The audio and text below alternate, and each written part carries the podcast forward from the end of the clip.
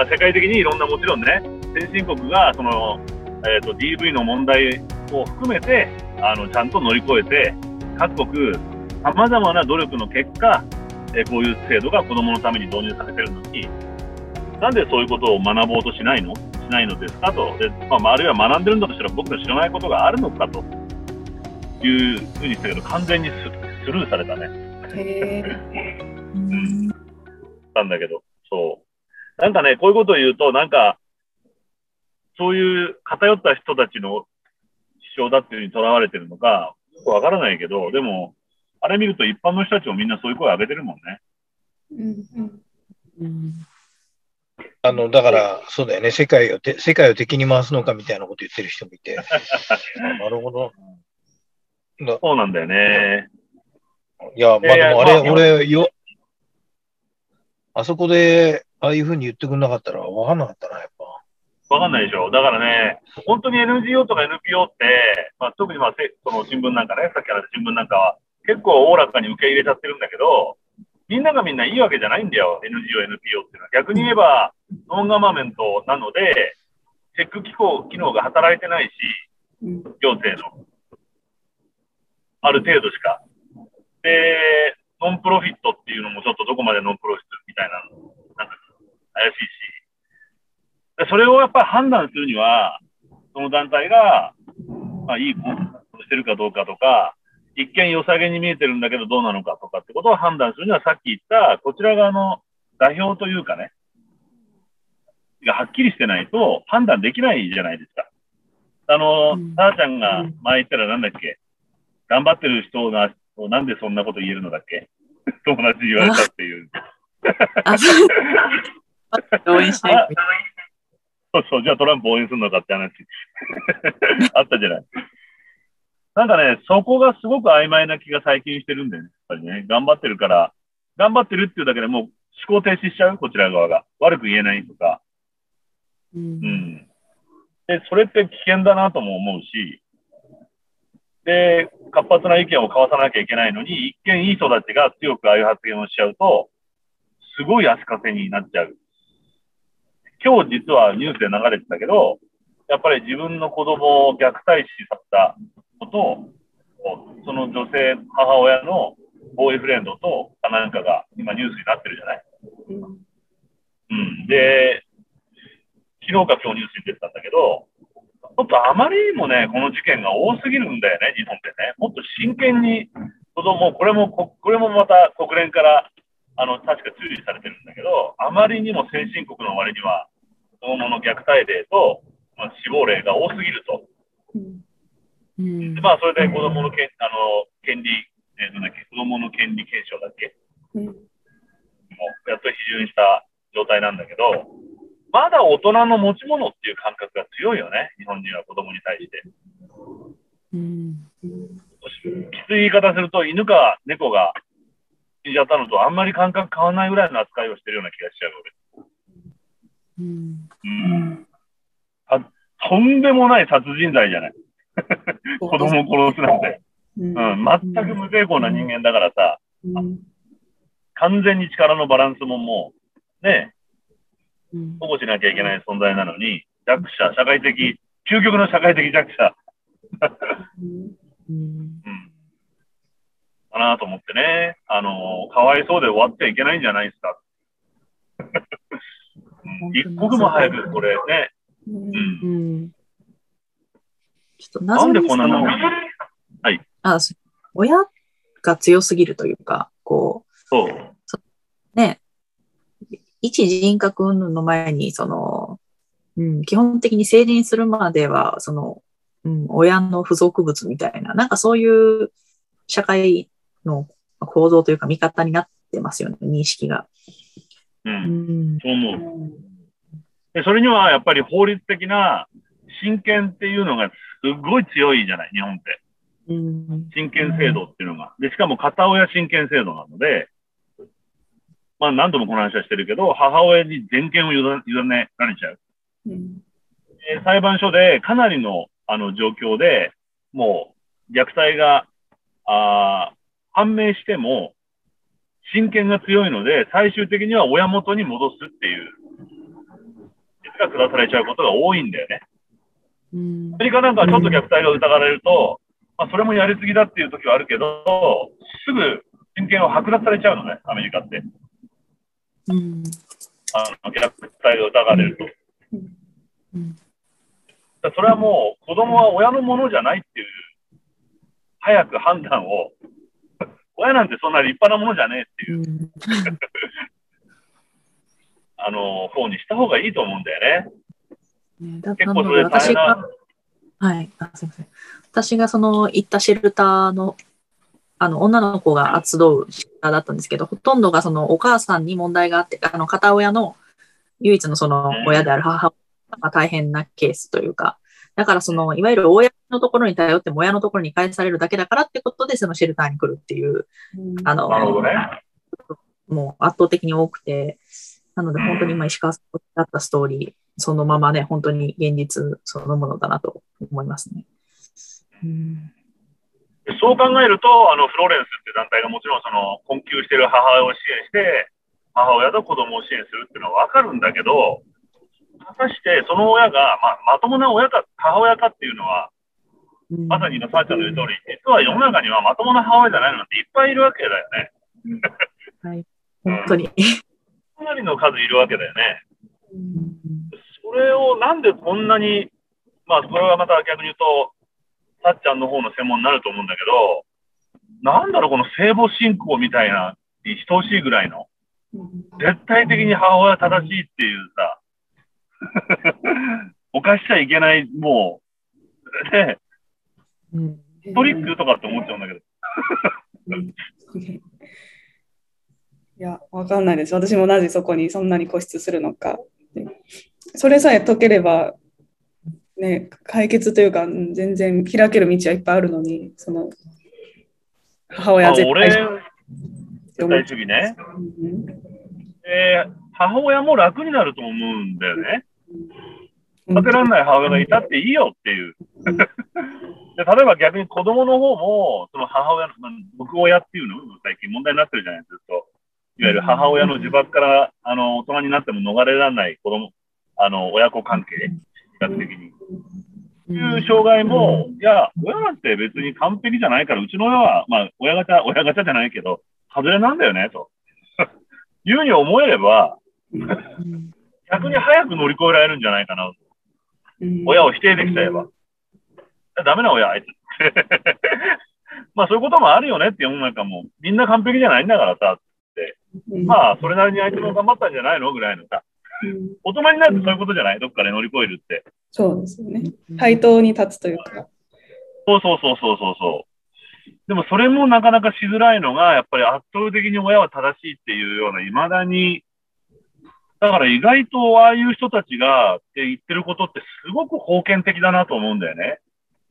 うん、あの、いわゆるリベラルな共産党、まあ、この片親、母親、親権制度っていうのは、共産党社会と、ああいう女性保護運動活動家、あと、誰かわかんないけど、木村壮太っていう憲法学者、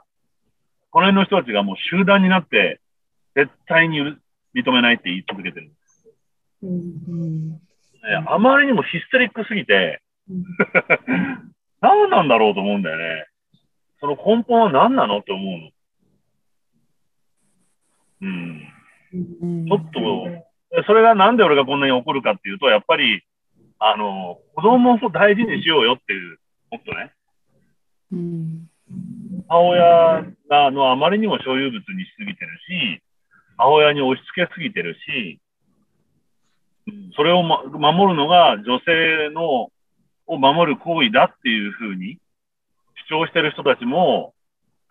女性を逆に俺は傷つけてるというか、うん、っていうのは、そういうのはね、それあり？あの、ジェンダー問題。だね、それこそ男性にも、普段はさ、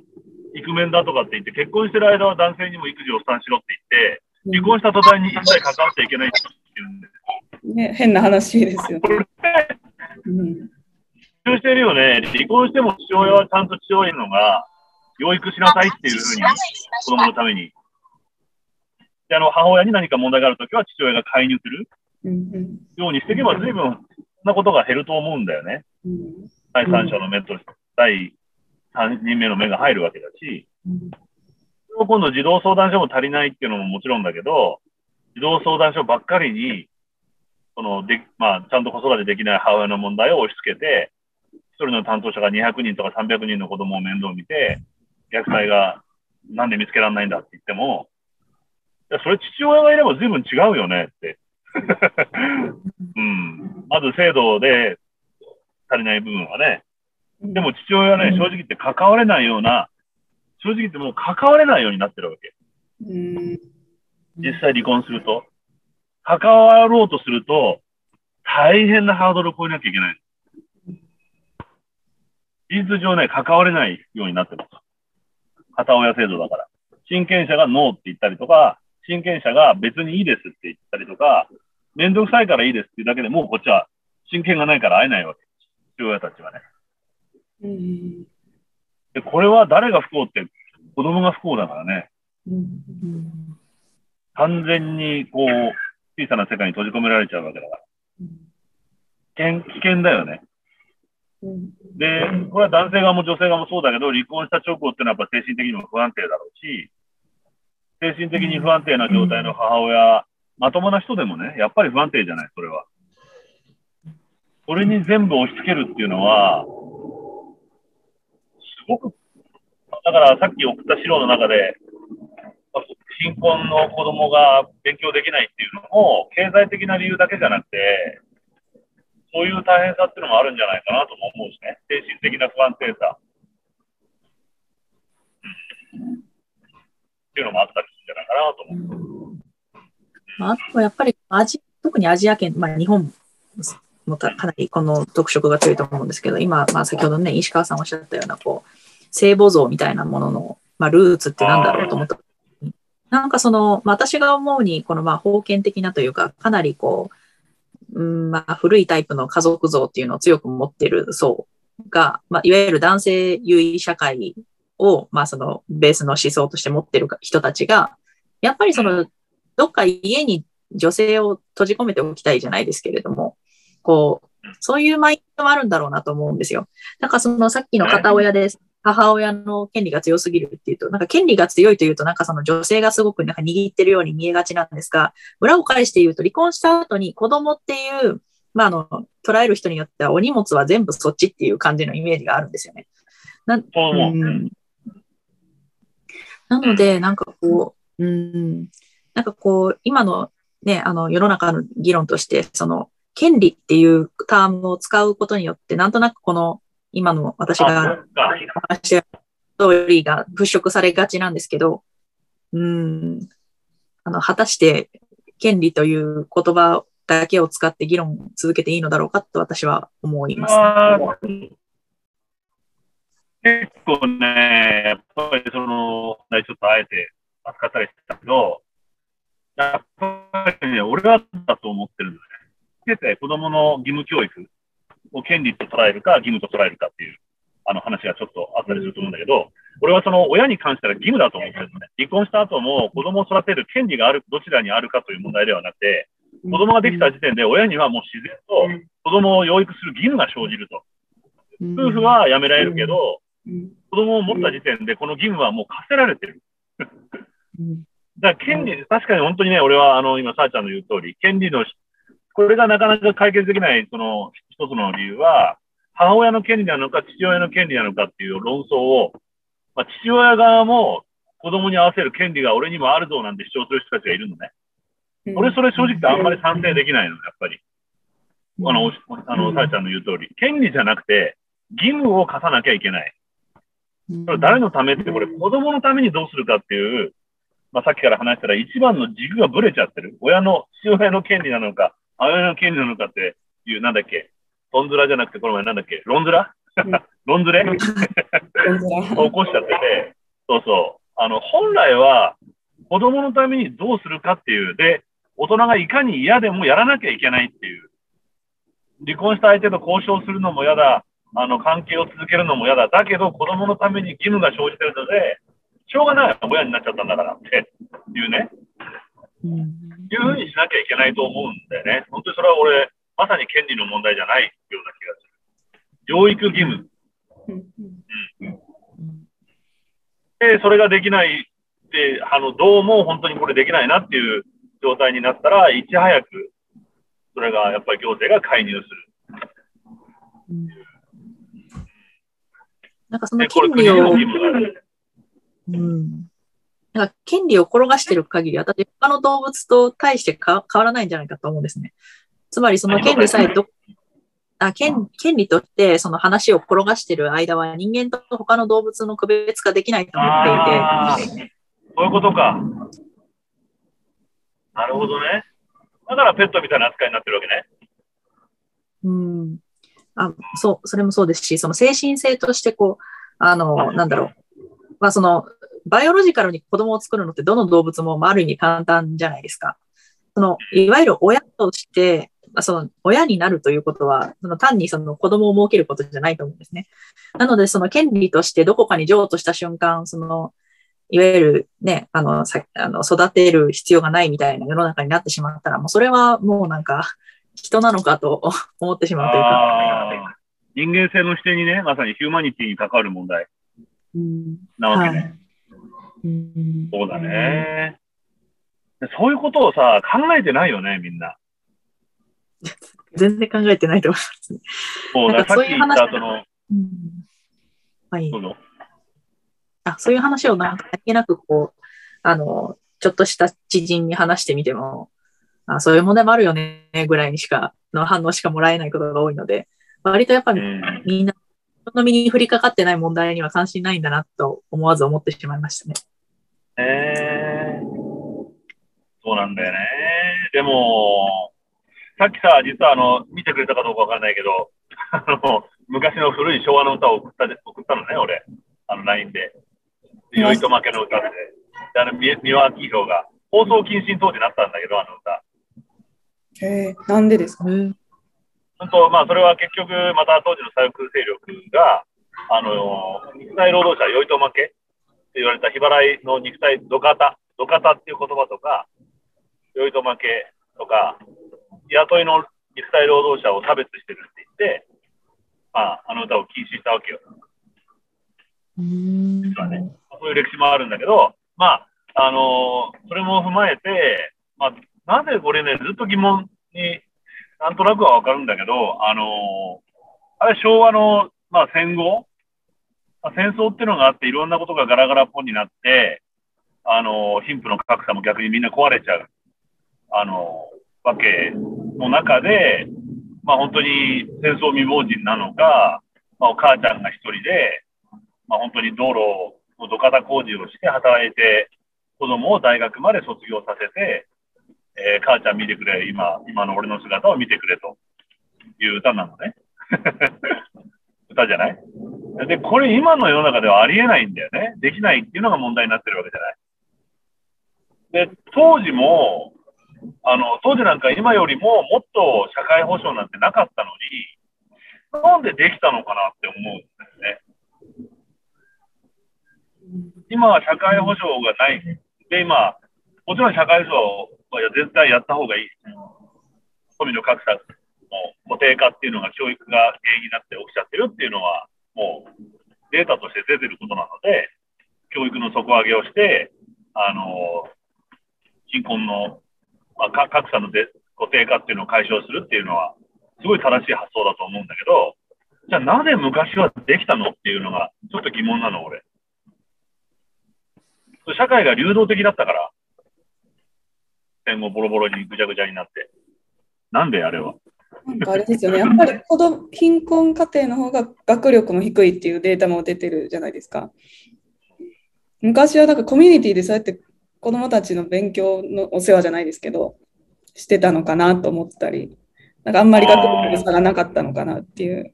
今はね、多分そういう機会ももうコミュニティで子供を育てるっていう機会もなくなっちゃったんで、本当に如実にね、やっぱり貧困家庭の親はやっぱりどうしてもあれですよね、多分子供にこう避ける時間もないんで、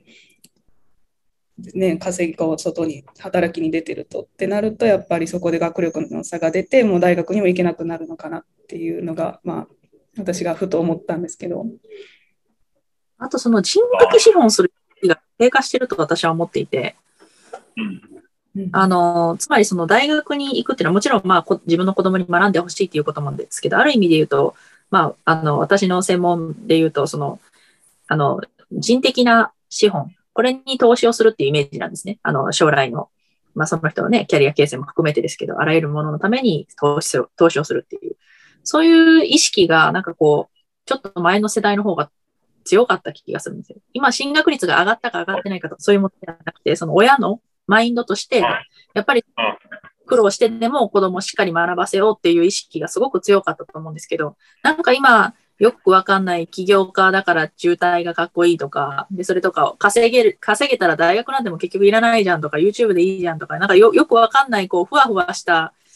なんかこう、世の中の傾向がすごく私感じてしまうので、なんかそういう、うん、人の成長のために、なんか、あのね、しっかりと親が苦労して子供のために何かしようっていうメンタリティみたいなのが損なわれてるのかなって思いますね。環境としては昔よりも絶対に大学行かせやすいはずだと思うんですね。あらゆる、その、支援であったりとか、制度も昔よりも拡充していると思うので、それに子供の数も減ってますし、競争率もね、かなり低下しているので、うん、本来なら簡単、より簡単になってるはずが、それをあまりしないケースをよく聞くというのは、まあそういうことなのかなと思いますね。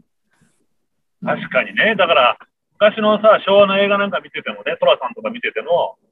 俺ら学がねえからよ、うちのガキにはって言って、大体みんな、あのお母さんも、あの下町のおじさんも、子供たちはだ、子供たちだけは貧乏でも大学行かしたいっていうのは夢なわけだよね、みんな。当時の昭和のお父ちゃん、お母ちゃんたちのさ。で、よく有名な話、ほら、ビートたけしのお母さんなんてまさにそういうお母さんじゃない、あの例えば、まあ、よく語られる、えっ、と、あの世代の人、段階の世代のえっと、お父さん、お父さんは酒飲みで電気屋さんで、ろくに仕事もしないと。江戸っ子でね。で、お母さんが、こんな父親みたいになっちゃダメだっていうので、子供だけには学校って言って、あの、お兄さんが大学の先生になるぐらいまでなってるでしょ、竹瀬君して。で、彼自身も一応明治大学かなんか行ってるわけじゃない。ね。やっぱりまさにさあちゃんの言う通り、まあ、民意が当時の方が高かったかもね。今より。貧しかったけど、民意が高かった。今な、逆に豊かになった分、そこそこ暮らせちゃうので、あのー、まあ別にいいんじゃんという大人たちが増えてきたかもしれないよね。で、まあこのぐらいの少ないお金があれば暮らしていけるんだから、あえて、それより早く働けみたいなね。うん、なんか確かにそういう現象ある気がする。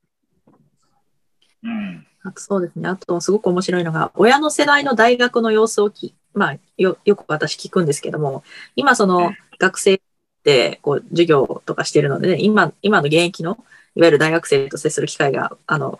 あるんですけれども、なんかこう、何が違うって、とにかく、こう、少ない努力で最大限の結果を得ようみたいな、その人、すごく多くて、なんか大学って学びに来てるはずなのに、とにかくほとんど努力せずにいい成績を取りたいとか、なんかそういう人がすごく増えたんですよね。うん、だから結局その、例えばその私は教育機会を、あの、よりね、あの、多くの人にっていうことは大賛成なんですけれども、それを間違ったベクトルでというか、間違った、あの、掲げ方をしてしまうと、まあこういう学生を増やしてしまうんだよっていうことを、まあ正直世の中には伝えたいんですよね。前から言ってる、ターちゃんが言ってるのちょっと納得できてなかったんだけど、初めて意味が分かった。俺。結局、いや、分かった。あの、昭和の時代のその親のみあの意識というのを、もう一回改めて考えてみると、今の時代にお金だけ与えても、逆にうまくいかないかもしれないってことだよね。もちろんそのお金与えて教育機会を増やすことはいいことなんだけど、学ぶ意欲のある人たちに対して。そうじゃない人たちにもお金が行き渡っても、あの、本当の意味で、この格差の是正って取れないかもしれないよね。教育っていいことなんだよっていうか、勉強っていいことなんだよってことを親たちに教えていかないと。うん、なので、結局そういう価値観を共有できてない人たちに大学に通わせるどういうことかっていうと、大学に通いながらバイトばっかりして勉強してないんですね。ああなんかパーティーサークルみたいなのに行っちゃって、遊んじゃうわけね。はいなんか俺、前からでもそれ疑問だったもん。学費の方が高いのにバイトして何やってんのっていうね。いや、本当ですよ。本当無駄遣いで。学校休んでバイトして、今、学費の方が高いだろ、お前のバイト代より。そうそうなんですで。親に出してもらってるのに、ね、ゴミにして、うん、本当にもったいない。さあ、そういうことだよな。うん。うん、もうちょっと勉強の価値という、学ぶことの価値っていうことを、昔の人が、だから、教育が受けられなかったという、本当に貧しい思いをした親たちがいて、受けたかったと。いう人たちは、自分たちの夢として子供に託して、あの、言うと負けの歌みたいに、土方野郎が何しようか、子供たちには勉強させてあげたいと。いう思いがあったんだよね、きっとね。うん、えー、親自体がもう学校なんか面白くなかったよ、みたいな。親だと、勉強なんかする意味ねえよ、みたいなことになっちゃうわけだ。で、効率よく4年うまく金儲けしろと。いう話になっちゃうもんね。なるほどな。そう、いや、疑問が解けました。どうしていけばいいのこれ？うん、やっぱり特に日本において、大学、ななんていうか、うん、ある意味神聖な場所じゃなくなってしまったっていうことも一つあると思うんですよ。何が言いたいかっていうと、お金払えばかつ、かつ大事にされる学生っていうのがすごく良くないなと思っていて、その、まあ別に大学に関わらずですけれども、私は道を志すときに入ったら、やっぱりある程度師匠にこう、なんというか、教えをこうじゃないですけれども、なんかそういう何かしらのメンタリティって必要だと思うんですね。何か学ぼうとしたときに、なんか今は大されてて自分はわかんないって何も努力せずに、とりあえず、あの、全部投げたら先生がどうにかしてくれるっていう、なんか高校生の延長みたいな大学でで、まあ、その私は別に大学に権威づけをしたいわけではなくて、その人間って、なんか例えばその場所に行くとちょっと気が引き締まるとか、そういう何かしらの神聖な場所って必要だと思うんですよ、社会。その、なので、その特権意識っていう意味ではなくてです、人々、多くの人々のために、その、まあ、例えばここは知的で、こういうなんか研究とかする場所なんだ、学ぶ場所なんだっていう、まあ、そういう、なんていうか、そういう価値観がシェアされた場所っていうのに、やっぱ戻していきたいなと思いますね。それがある意味、その、あの、単にを志す以外の人のためにもなると思うんですね。うん、なるほどね。結局、学士さんっていうふうに昔は大学生のことを言っていて、で、街の中に大学生がいたら街全体が大事にしたぐらいだったわけじゃない？下町なんかでさ。お学士さんだからって言って、で、労働者諸君が 労働者のおっちゃんおばちゃんたちがご飯を食べ、食べて、あ、な飯食ってるからご飯食えと。まさにそのさあちゃんがさっき言った人的なこう、ヒューマンリソースにこう投資してたわけだよね。そうやって。で、もう、もう神聖な勉強をしている人だから、この人が国の将来を背負っていく人だと、未来を。僕たちは働いて彼を支えることで、社会が豊かになっていくっていう思いがこれかなり民意が高いよね、昔の人はそう考えると。いや本当にそう思います。今、今は本当に、なんだろう、あの、大事にされてないだけじゃなくて、昔のメンタリティが低下したっていうだけではなくてですね、今なんだったらそのお金にならないのにずっと研究続けてるあいつバカだぐらいの認識なんですよ、社会って。うん。うん、それがなんかこう、なのでね、あの、まあ、どこかしらの政治家の人たちも文系なくせばいいじゃないかとか、平気で言うような世の中になってるいうか。うん。だもう一回そういうふうにしないと あの、まあ子供もそうだけど、若い学生さんとかが、社会のやっぱ宝だじゃないけど、もっと大事にするようにしなきゃいけないってことだよね。も大学をその就活のための期間にするのはやめにしないといけないってことですよね。そういうことだね。うん、あくまで本当に予備校みたいなもんだもんね、今、会社に入るね。予備校ですね、完全に。ね。そのために大学行けって親も言いますもんね。あの、今日の朝の朝礼で、あの、東京理科大の、何、新聞広告を題材にしてたんだけど、うん、あの、はい、要するに遊びに来る人は来るな、みたいな、全面、新聞の全面広告があ、出てたな。来るなと。そう。へえ。遊ぶつもりならうちに来るなみたいな、全面広告だったらしい。えらいね。大学はね、経営難になるのを恐れてそれが言えないわけじゃないですか、今は。いや、でも、いや、でも多少マーケティング、今、その方が刺さるって読んだ部分もあると思う。いや、多分ね、今そう思った。そっちの方が刺さるっていうマーケティングで。うん、結局、今、まあ、二人なんかに言うのは、なんだっけ、なんとかに説法だけど、あのー、当然、若い人たちの就職のね、就職先のっていうのも、経済じゃなくなってきてるじゃない。あの、意義のある仕事をするっていう方になってきてるから、まあ、大人たちが今みたいな低たらくで、な 状態だけども、もしかしたらちょっと、まあ、こういうことでまた否定されるかもしれないけど、おじさんからこう希望が見えちゃうのは、若い人たちの方がちゃんと勉強したいとか、あの、もしかしたら、そういう意識が出てくるんじゃないかなって気がするよね。あの、就職に関してもお金儲けだけじゃなくて、ちゃんと意味のある仕事がしたいとか、まあ、アメリカなんかでも NGO に働きたいみたいな人がいっぱい出てきてるみたいに、あの、社会に役に立つ仕事をしたいと思う人が増えていく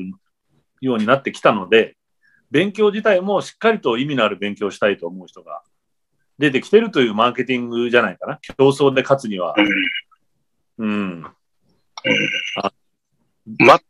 そうだと思う。多分、そんなああ投げやりな広告じゃないと思う。多少計算もされてる。うん、これ、今日あれだよね、さ、さあちゃんの話。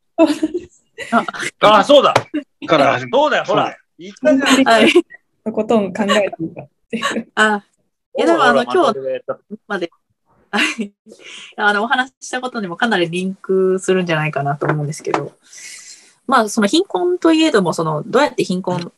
削減していくかっていうだけの話ではなくて、やっぱりコミュニティの話がメインなんですよね。まあ、つまり今、いろいろ話したような、その、民衆レベルの、あの、意識っていうのも非常にコネクトしてくるので、あの、かなり関連してるのかなとは思うんですけれども。なんかこの私、この本で、あの、まあ、たくさん学んだことあるんですけれども、特に思ったのは、やっぱりコミュニティの欠如みたいなところが、あの、貧困、かなりあの、ダメな、あの、ネガティブな意味で、あの、影響を受けちゃってるのかなっていうふうに思うんですね。あの、単なるお金がない状態じゃないっていうのが、まあ、その貧困が、あの、意味するもっと広い、あの、意味というか、意義なのかなと思うので、で、それを、その、あの、現場にですね、実際、この茂木さんと湯浅さんがですね、あの、足を運んで、あの、その、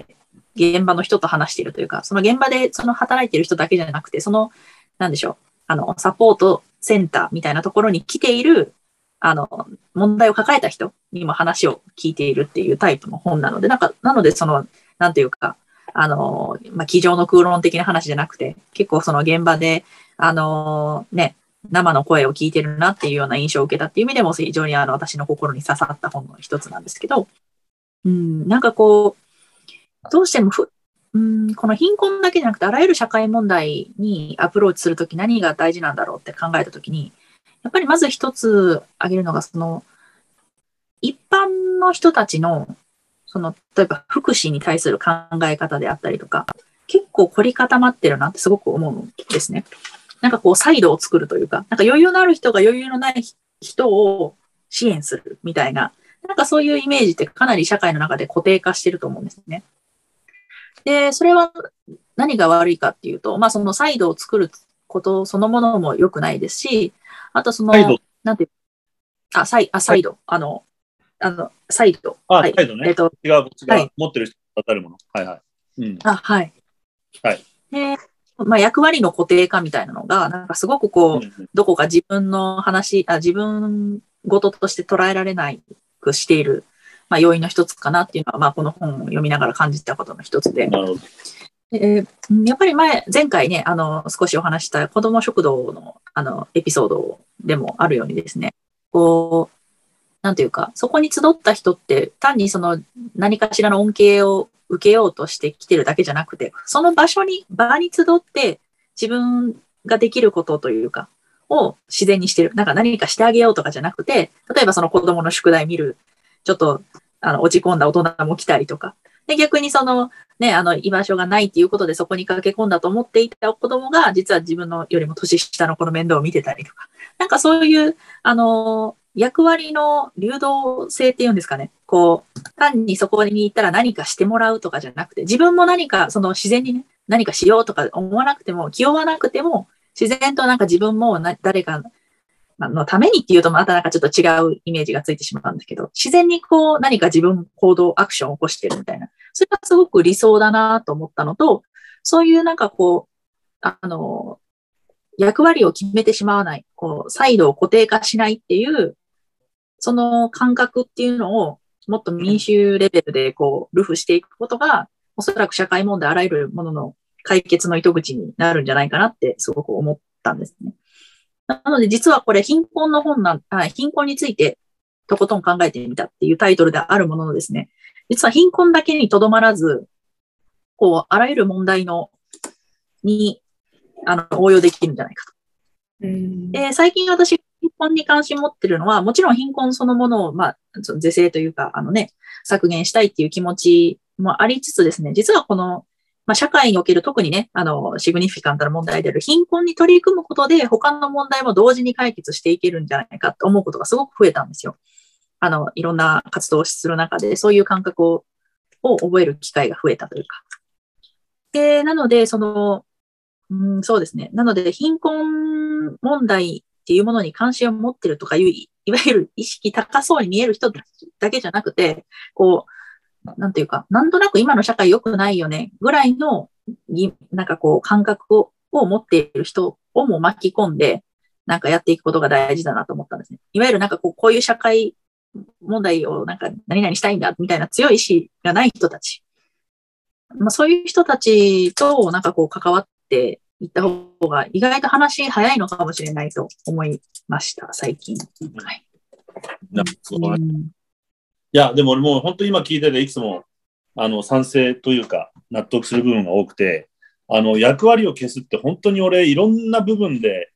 あの、弊害にもな、あの、役割があることが弊害にもなってるっていうのがすごくあると思うし、まあ、例えば、すごく、あの、引きな例だと、えっ、ー、と、なんか俺がラジオの他の番組のゲストに呼ばれて環境問題について語ってくださいみたいなことが言ってもらった時があって、まあ本当によくあるお隣のあの進行で最終的に今後環境を良くしていくにはどうすれば、一人一人が私たちどうすればいいと思いますか？っていうふうに言われたのね。で、あの、そんな特別に何か一人一人がやらなくても、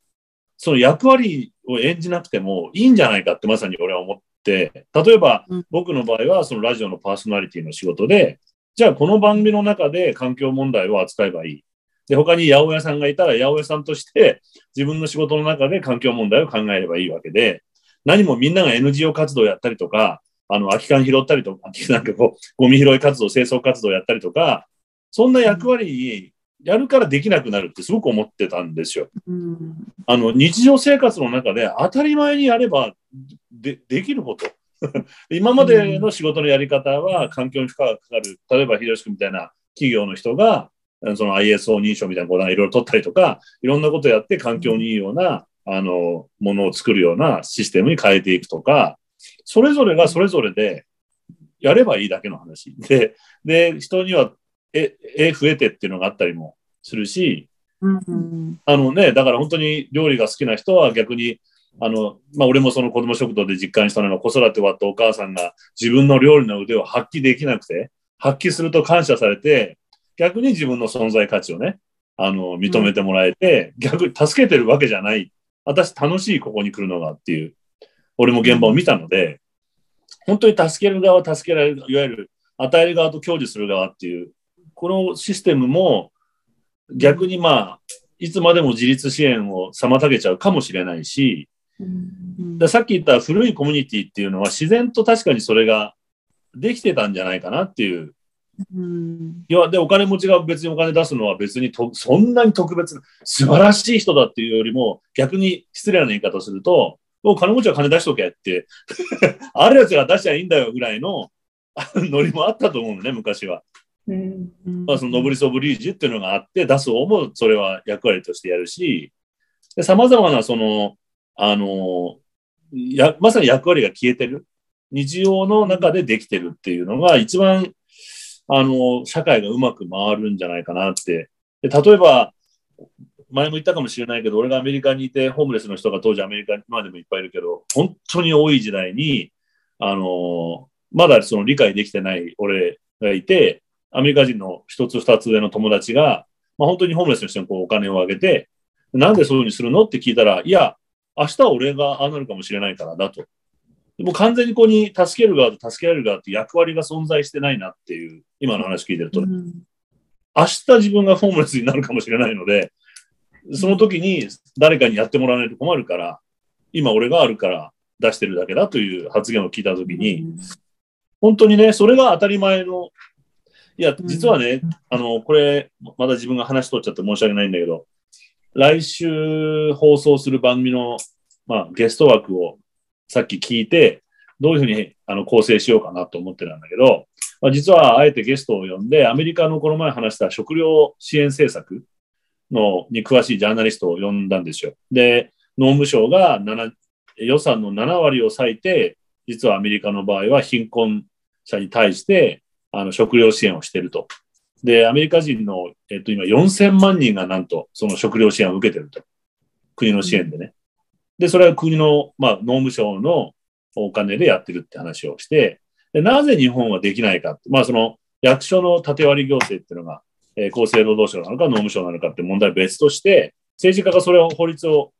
管理はできないっていうんだったら法律を作れば政治家がいいのでね、今後そういう日本にも小学校、小学生の7人に1人が貧困状態、クラスでは3、4人がご飯ちゃんと食べてないと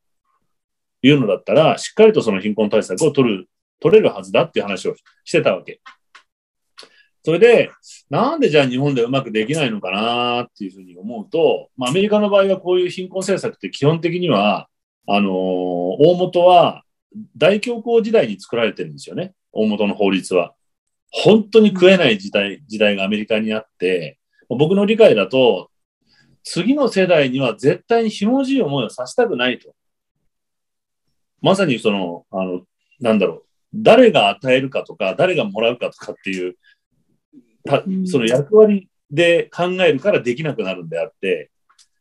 みんながお互いに食える社会っていうのを次の時代は目指そうと思ってできてるんだよね、こういう制度きっと。あの、空腹の人は、だからその時に問題になったんだけど、まあ、えっ、ー、と、アメリカでフードスタンプっていうその食料支援配給券、今は、えっ、ー、と、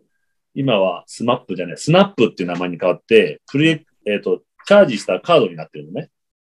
あの政府からお金チャージして、それをスーパーマーケットで、プリペイドカードで買えるんだけど、で、これみんな恥ずかしくなく使うわけ。食料支援を受けてることを。うん、さっき言ったみたいに、与える側も明日は自分だと思ってるし、享受してる側も逆に負担をそんなに感じてない。恥がない。だって明日はまた元に元気になって、お互いに負担し合ってるわけだから。うん、与える側、与えられる、与え、与える側、享受される側ってまさにさっきさあちゃんが言ったサイドがない感覚があるんだなってことをね、改めて理解したさっき。なんでアメリカはそれができるのかなと。もらうやつも堂々ともらうし、あげる人も、いや、明日は我が身だからってあげるし、で、これにはやっぱり役割と、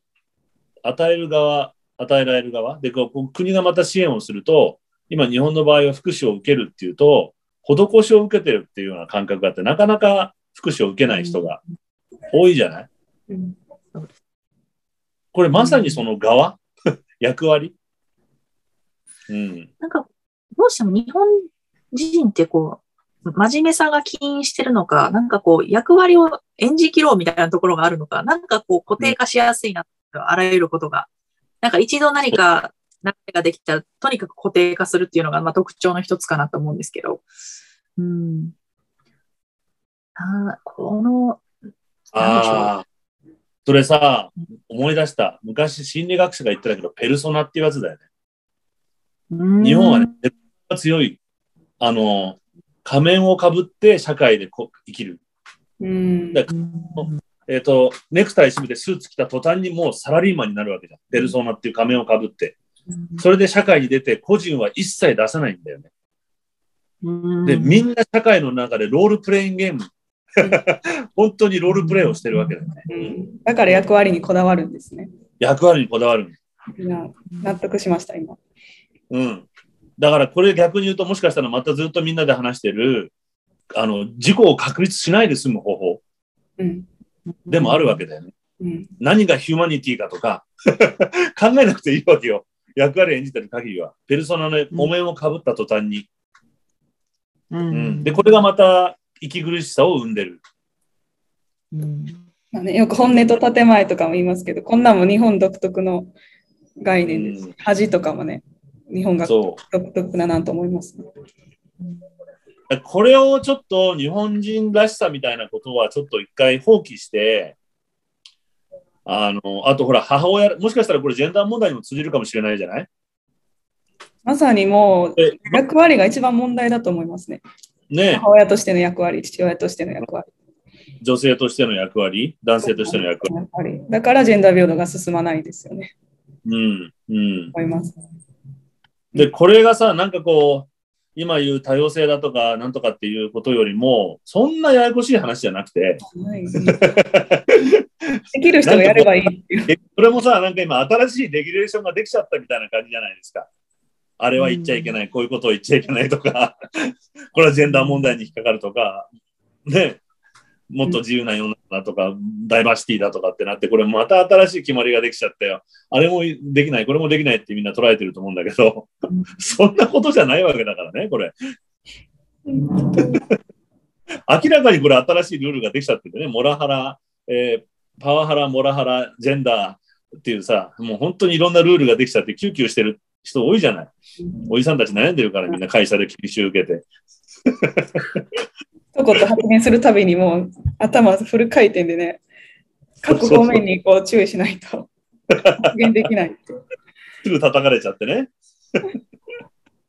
吉野家なんて今、格好の標的になっちゃってるじゃないですか、あのバカが本当にバカで。ねえ、びっくりしましたよ。ね、なんで、だから表表向きにさ、その何、国際的な企業だみたいなふりして外国に雇いますみたいな、またそんな あのダイバーシティを打ち出しちゃうから、実際はできないことをやるから実際断っちゃうって問題になるわけでしょ、あれ。アホだよね、本当に。え、なんかあれですよね、田舎から出てきた女の子に牛丼食わせて。ああ、そう、その問題があったでしょ、はい、そのジェンダー問題がまずあって、次の問題がもう出ちゃったの。あそれは知らなかったです。次の問題は、一応、吉野家インターナショナルな感じで、えっ、ー、と、まあ、ダイバーシティな会社ですと打ち出してるわけで、今の時代ね。うん、ところが、あの、企業研修、企業説明会っていうの？会社入社する前の。うん、説明会もエントリー方式なんだって、今。で、そこにエントリーした女の子が、えっ、ー、と、日本生まれの日本育ちなんだけど、名前が、父親がアメリカ人だかカナダ人かなんかで、名字をそっちを引き継いでるので、名前が外国人の名前なわけなの。それでエントリーしたら、吉野家から、いや、外国人の人は受けられませんって返事を あの、もらっちゃって、彼女は猛烈に傷傷ついたと。いやいや、私日本人なんだけどっていうね。日本語も喋れるし、日本生まれなんだけど、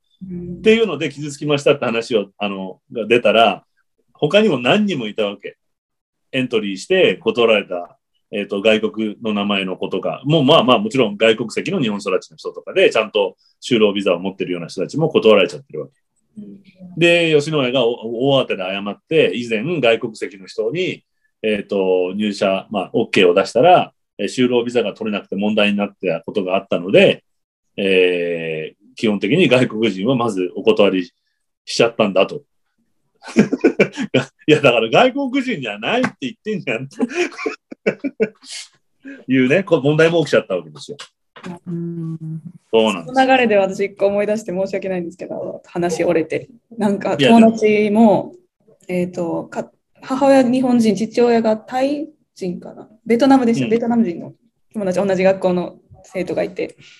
彼女が外務省のなんかね、1年間ぐらいのショートタームのポジションに応募したんですけど、もちろん日本人で日本のパスポート持ってるんですけど、結局外、父親が、ね、ベトナム人って言っただけで、あの疑われて本当に日本人かってでベトナム人じゃないことを証明しろって言われて、まあ、でもそんなことできないんですよ。うん、ベトナムじゃないこと証明する日本の国日本の国籍というか、日本のパスポートで。そうなんです。公の場合は差別じゃなくて、二重国籍の場合の可能性を排除しないとあかんとかのがあるかな。そうそうっていう体で、そうなんです。でも彼女的にはもう生粋の日本人なんで、でも結局それでもう廃棄されたんですよ、契約が。っていう、もうとんでもない差別を外務省も行っているっていう、それが外務省っていうのがまたちょっと皮肉なんですけど。まあ、この辺はかなりグレーなところが、例えば僕の弟は国家公務員で自衛隊員なのね。で、一応やっぱ日本、あいつ生まれも日本かな。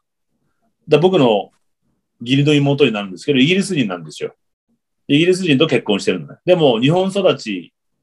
のイギリス人。で、まあ、イギリス人と結婚しますっていううちの弟が言ったときに、まあ、やっぱり自衛隊で言われたのが、あ、イギリス人だったらいいよと。中国人だったらお前ダメだからなっていうふうに。これはだから一応、あの、国の安全保障上ダメなことがあるんだみたいなことを言われたって言ってたけど、やっぱそういうスパイ的な人がいるからね。うん、ダメな、いうことはあるけど、いやななので、いや、私が言いたかったのは、今、プライベートな企業と公のものを同列にしちゃいけないんじゃないかと思っていて、まあ、やっぱりそういう、うん、それが言いたかっただけなんですけど。いや、それはもちろん。だから、俺の弟の場合は、やっぱそれは確かに、あの、国の機関なので、やっぱ外国人を雇うが、が近く、まあ、危険なわけじゃない、やっぱり。そういう注意を受けるのはある程度しょうがないと俺も思ったのね。うん、で、まあでも今の場合はちゃんと日本国籍を持ってるので。ちベトナム国籍もないのにっていう、証明できないことをそうなんです、証明しろって言われて。まあだから外務省の場合、だから父親がベトナムのスパイなんじゃないかみたいなことを勘ぐったりとか、うんうんうん、そういう可能性を排除しなきゃいけないってことが、もしかしたらあるのかもしれないけど、だとするとそれはもう公にすべきだと思うんだよね。その段階でどうこうじゃなくて、あの、大南東市に外国人がいる場合は応募できないと、うちの省庁は。うん、ね、最初からそう言えばいいんだ。そう、それ、公にしなきゃいけないと思う。だってそうすれば、まあ、正当性はあると思う。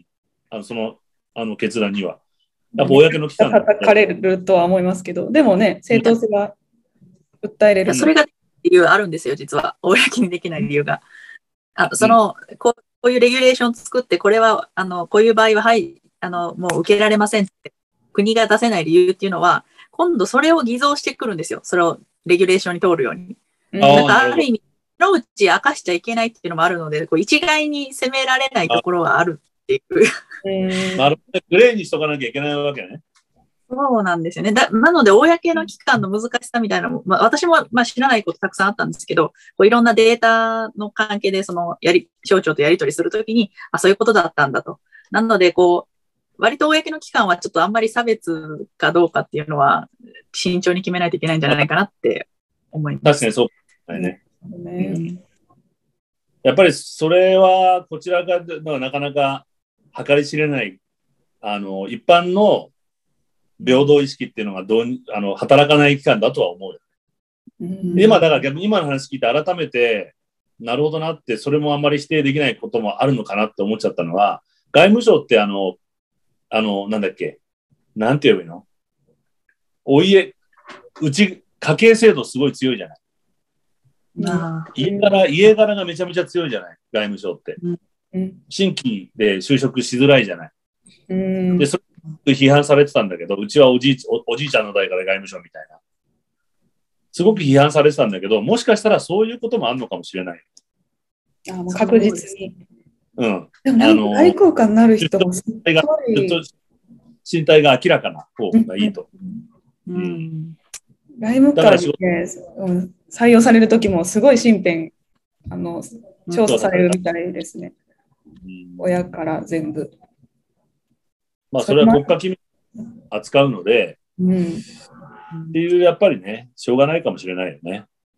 ただ、吉野家に関しては国家機密は扱ってないので、もっと、もっと言え違うもっと言われさ、お前ら外国人いなきゃやっていけねえだろって。今、絶対店員だって外国人だしさ、ねえ、何やってんのと思うよね。逆に特別枠で入れなきゃいけないぐらいじゃないのと思ったりするんだけど。いやでも逆に行か行かなくて、その人にとってよかったなとは思っちゃいますね。いや、そうだね。うん。そしたら行かなくて正解だよ。うん。うん、だこういうことが、なんで、なんでこれほどさっき言った新しいレギュレーションができちゃったそのね、ジェンダー問題とか、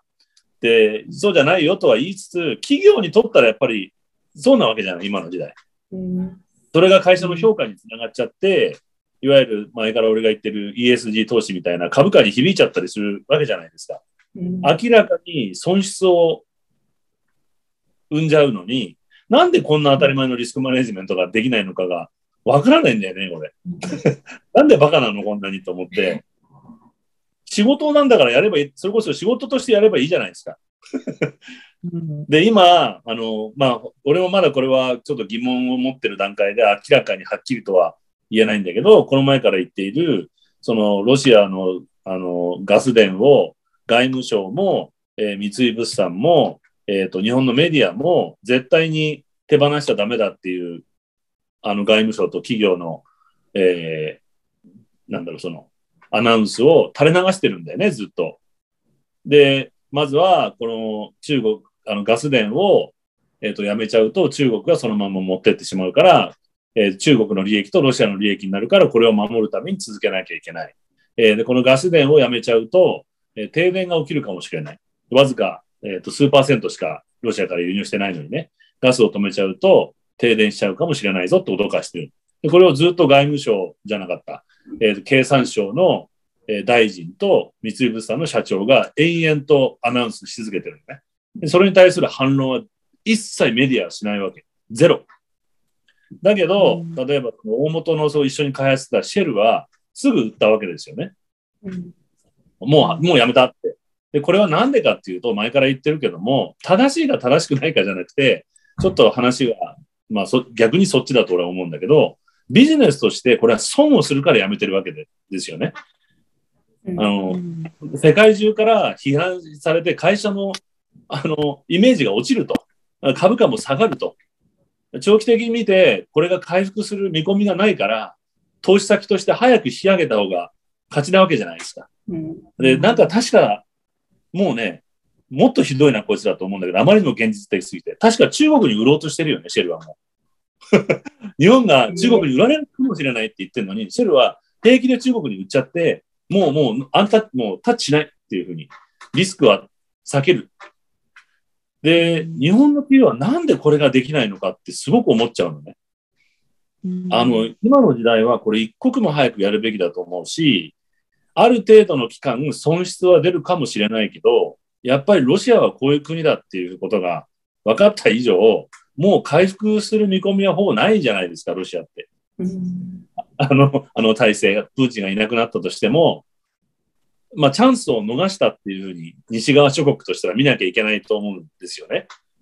冷戦構造が終わった中で、あのー、まあ、経済、経済の依存関係をお互いに作っていけば、変なことはしないよねっていう考えのもと依存関係を作ってきて、で、ドイツは依存しすぎたんだけど、だから切れなくなっちゃったんですけども、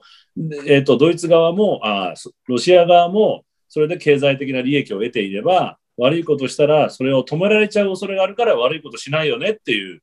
えー、理解のもと、冷戦後の世界は作られてきたのに、そのルールをロシア破ったわけじゃないですか。で、西側諸国は何回も、えこれも行けなかったんだけど、マレーシア機を、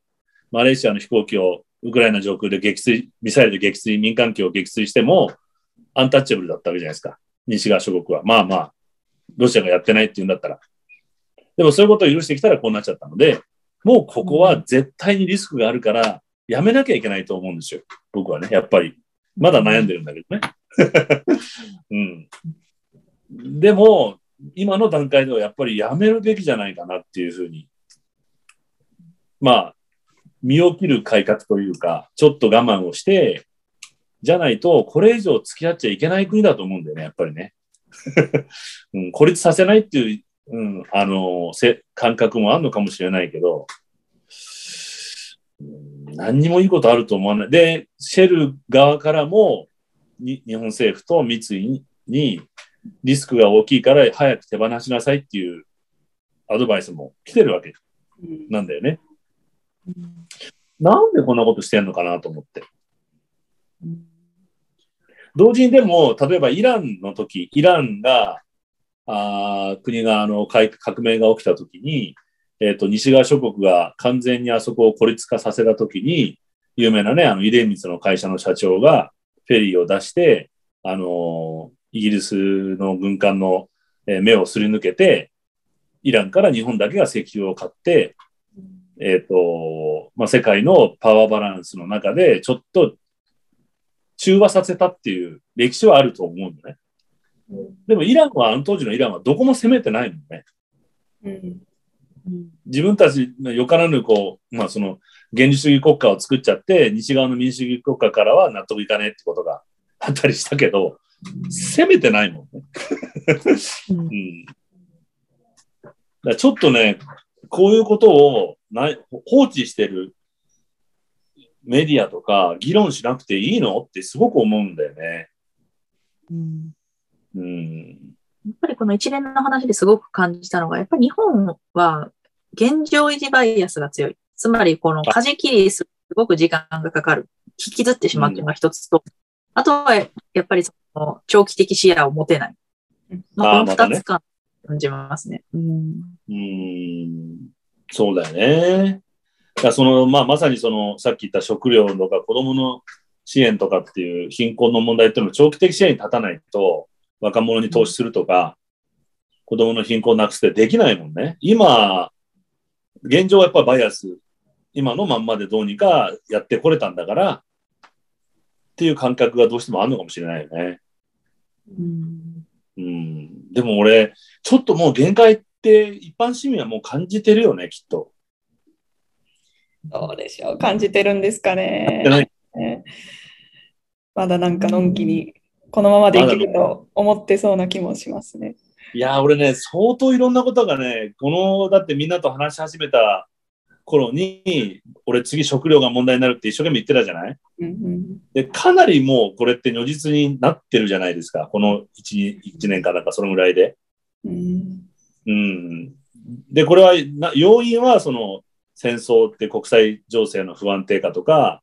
まあ環境とか、あのコロナウイルスによるロジスティックの崩壊とか、いろんな理由はあるにせよ、やっぱり今までの食べ物の扱い方ってできないっていうことはもう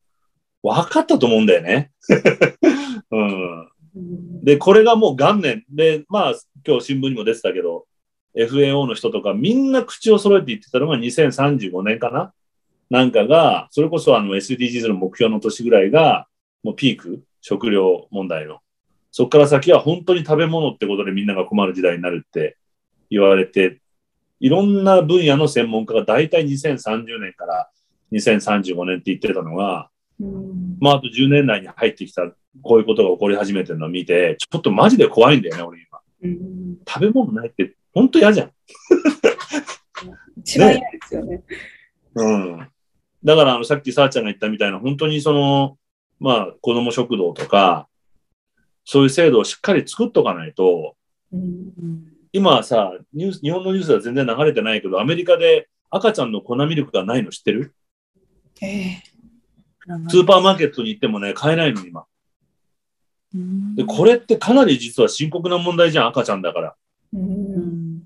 で、ね、理由はね、大した理由じゃなかったんだよ。本当に一番大きな粉ミルクメーカーが、あの、内部告発で、サルモネラ菌かなんかが入っちゃってますっていう告発が出て、で、そのメーカーが回収したわけ、ガーって。で、大きい会社が回収したら、もうそれでほら、あの、みんなが買うようになったりとかするじゃない。パニックが起きるし。で、どんどんどんどんなくなっちゃって、結局もう棚になくなっちゃったの。それがこの前聞いたら、アメリカのニュース、ラジオで聞いたらニュースだと、もう本当に若いお父さんがもうパニック状態。4つ目のスーパーマーケットに来たけど、まだ粉ミルクがないと。僕の赤ちゃんの粉ミルクどうしてくれるみたいに、もうスーパーマーケットで叫んでんだって。へだから本当に大した要因じゃないけど、実は今の食料とかの供給って本当にこうフラジャイルなんだなってことをすごい感じて、で、日本の実は粉ミルクとか脱脂粉乳で作られてるあの安い普通のヨーグルトとかっていうのもアメリカ製のもの多いからね、実は。うん、だから、これ、粉ミルク、脱脂粉乳が輸入できなくなってくると、どっかで傾くと、本当にこうドミノ現象、バタフライエフェクトが起きるじゃない今。うん。うん、だからね、ちょっと本当に怖いなと思ってね、今。で、なんかそのニュース聞いたらそうなんだと思ったんだけど、あの、赤ちゃんだから自分の好みの粉ミルクっていうブランドがやっぱあるみたいで、変えても飲まないとか、変えると体に合わなくてお腹壊しちゃったとかもあるみたいで、だけど、そんなブランドを選べる状況じゃ今ないから、どうすればいいですかみたいな質問コーナーみたいなのがあってさ、ラジオ聞いてたら。まあ、最初は慣れなくても、あの、なんだ、そのニュートリション的には全く問題ないもんだから、子供が嫌がったりとか、お腹がちょっと緩くなったりしても、続けて飲んでれば慣れるから、まずは飲ますことが大事だから飲ませてくれとか、うん、牛乳をお湯で溶かして飲んでもダメです、そんなことさせちゃとか。そういう質問コーナーみたいなのがあったの。で、かなりね、うん、あんな食が豊かな国にこんなことが起きちゃうんで、うん、マックのポテトがないぐらい うん、あんなことが多分ね、あちこちでいろんな原因で起きると思うんだよね。やっぱり食ほど、あ、すみません、食ほどやっぱローカライズする必要あるなって感じましたね、今。やっぱり。本当にそう。うん。うん。とリスクが高すぎますね。やっぱりその巨大企業のサプライに依存してると。で、まあ、競争原理とその、まあ、競争原理というか、効率性を優先させるから企業がね、こういう仕方をやってきたわけで、本当効率のためにできたので、効率って非常に脆いじゃないですか。効率ね、優先になってるから。一個崩壊するとガラガラガラって壊れちゃうので、ななんでかっていうと、効率のためにできてるから。で、安定供給のためにはできてないわけなんだよね。うん、安定供給の方が、あの、効率は悪かったり、高かったりしちゃうから。あと安全性もちょっと気になりますね。私はどうしてそうそうそう。だから今回のサルモネラもそうですし、うんうん、効率優先にすると絶対何か危険なものが入ってんじゃないかなぐらいに思ってます、うん、うん、そうだと思う。だからローカルであれば、その、例えば、すごく、あの、わかりやすい例だと、まあ、その食材が新鮮なので、あの、保存剤とか、流通の長い時間をかけて運ばなくても良くなるので、まあ、いわゆる添加物とかいろんなものも減ってくるし、まあ、そのサルモネラ菌がどうかっていう前に、生鮮食品がなるべく手元にあれば腐ったらすぐわかるしね。あ、もうダメだこれって うん。だから、やっぱりローカライズするって、まあ、ローカリゼーションってグローバリゼーションに対して、あのー、ちょっと綺麗な、こう、なんか、なんだろうな、その意識高い系の人たちの、専売特許みたいな、ね、その、心地いい暮らし、ローカリゼーションみたいな 扱いを受けてるけど、さっき、まあ、さあちゃんが言った子ども食堂とか、地域のコミュニティのあり方とか、もうちょっとローカリゼーションしていかないと、本当に、あの、脆いよね。この前の東北の震災が意外と大丈夫だったのは、ローカル色が強いから俺は大丈夫だったってやっぱ思ったって話したけど、あんまり効率優先で、あ、この話さ、最後にちょっとしたいんだけど、すごく衝撃を受けて、そのジャーナリストが教えてくれたんだけど、立派だなと思ったのが、あの、今、ウクライナって、キーフの、彼の知り合いのジャーナリストが、まあ、キーフにいるんだって、農業ジャーナリストが、年齢も一緒で。で、彼と個人的にやり取りしてて、今食料は大丈夫なのって話を、農業ジャーナリストだからしたらしくて、写真も見せてもらったんだけど、偉いなと思ったのが、キーフは今食べ物十分足りてるんだって。で、まず驚いたのが、あの、ゼレンスキーがそうなんだけど、えっ、ー、と、今、えっ、ー、と、成人の男性は全員徴兵義務が課せられてるでしょ？あの、兵隊になんなきゃいけないじゃない？だけど、実は免除が一つだけあって、それは農家なんだって。農家は徴兵義務がない、今回徴兵義務がないんだって。食料生産をしてくれることで国を守ってくれないと困ると。あの、こういう緊急事態であるからね。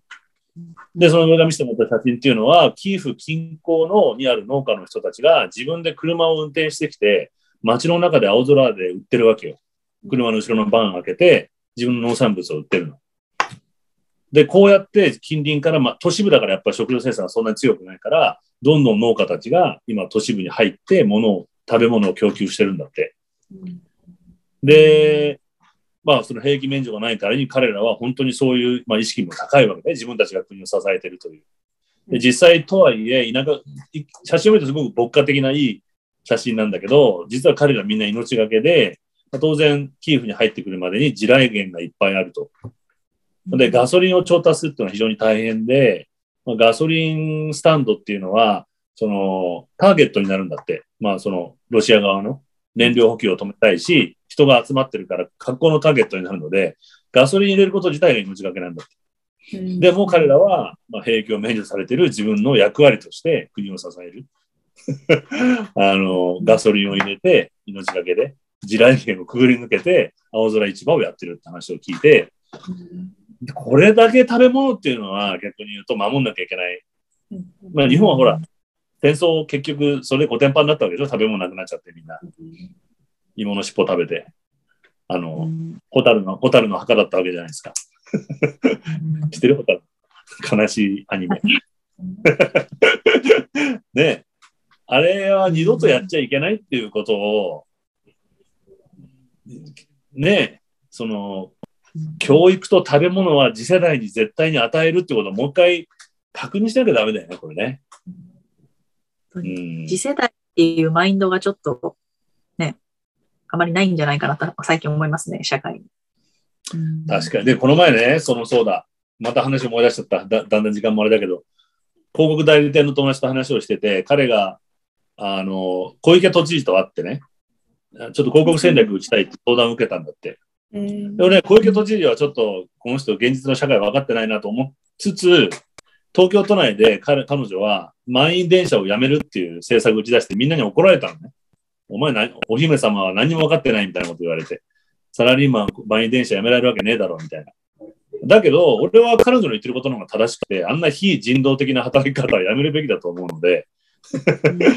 で、彼がその彼女はその中でなんで代理店を呼んだかっていうと、あの女性専用列車ってあるじゃない、はい、あれに加えて、ベビーカー専用列車を作りたいと。通勤時間の。で、今、で、本気で前も話したけど、ネット上で、あの、ベビーカー乗るなっていう、働く方の気持ちも分かってくれ。俺たちだって大変だみたいなね。被害者意識で、で、一概にベビーカーを持ってる人たちを正当化できないよねっていう議論が本気で起こったじゃないですか。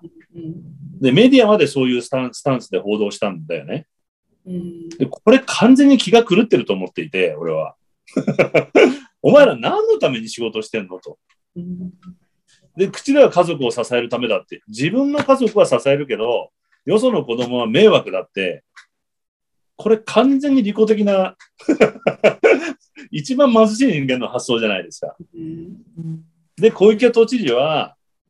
その代理店の友達に言ったのは、日本の未来の子供たちをそんな扱いをすると。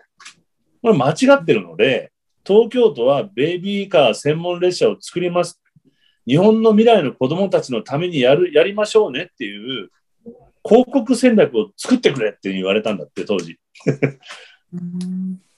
で、これなかなか立派だなと思って、まだ実現してないけど、多分、まだそこまでミーが、多分あの人は空気を読む人だから、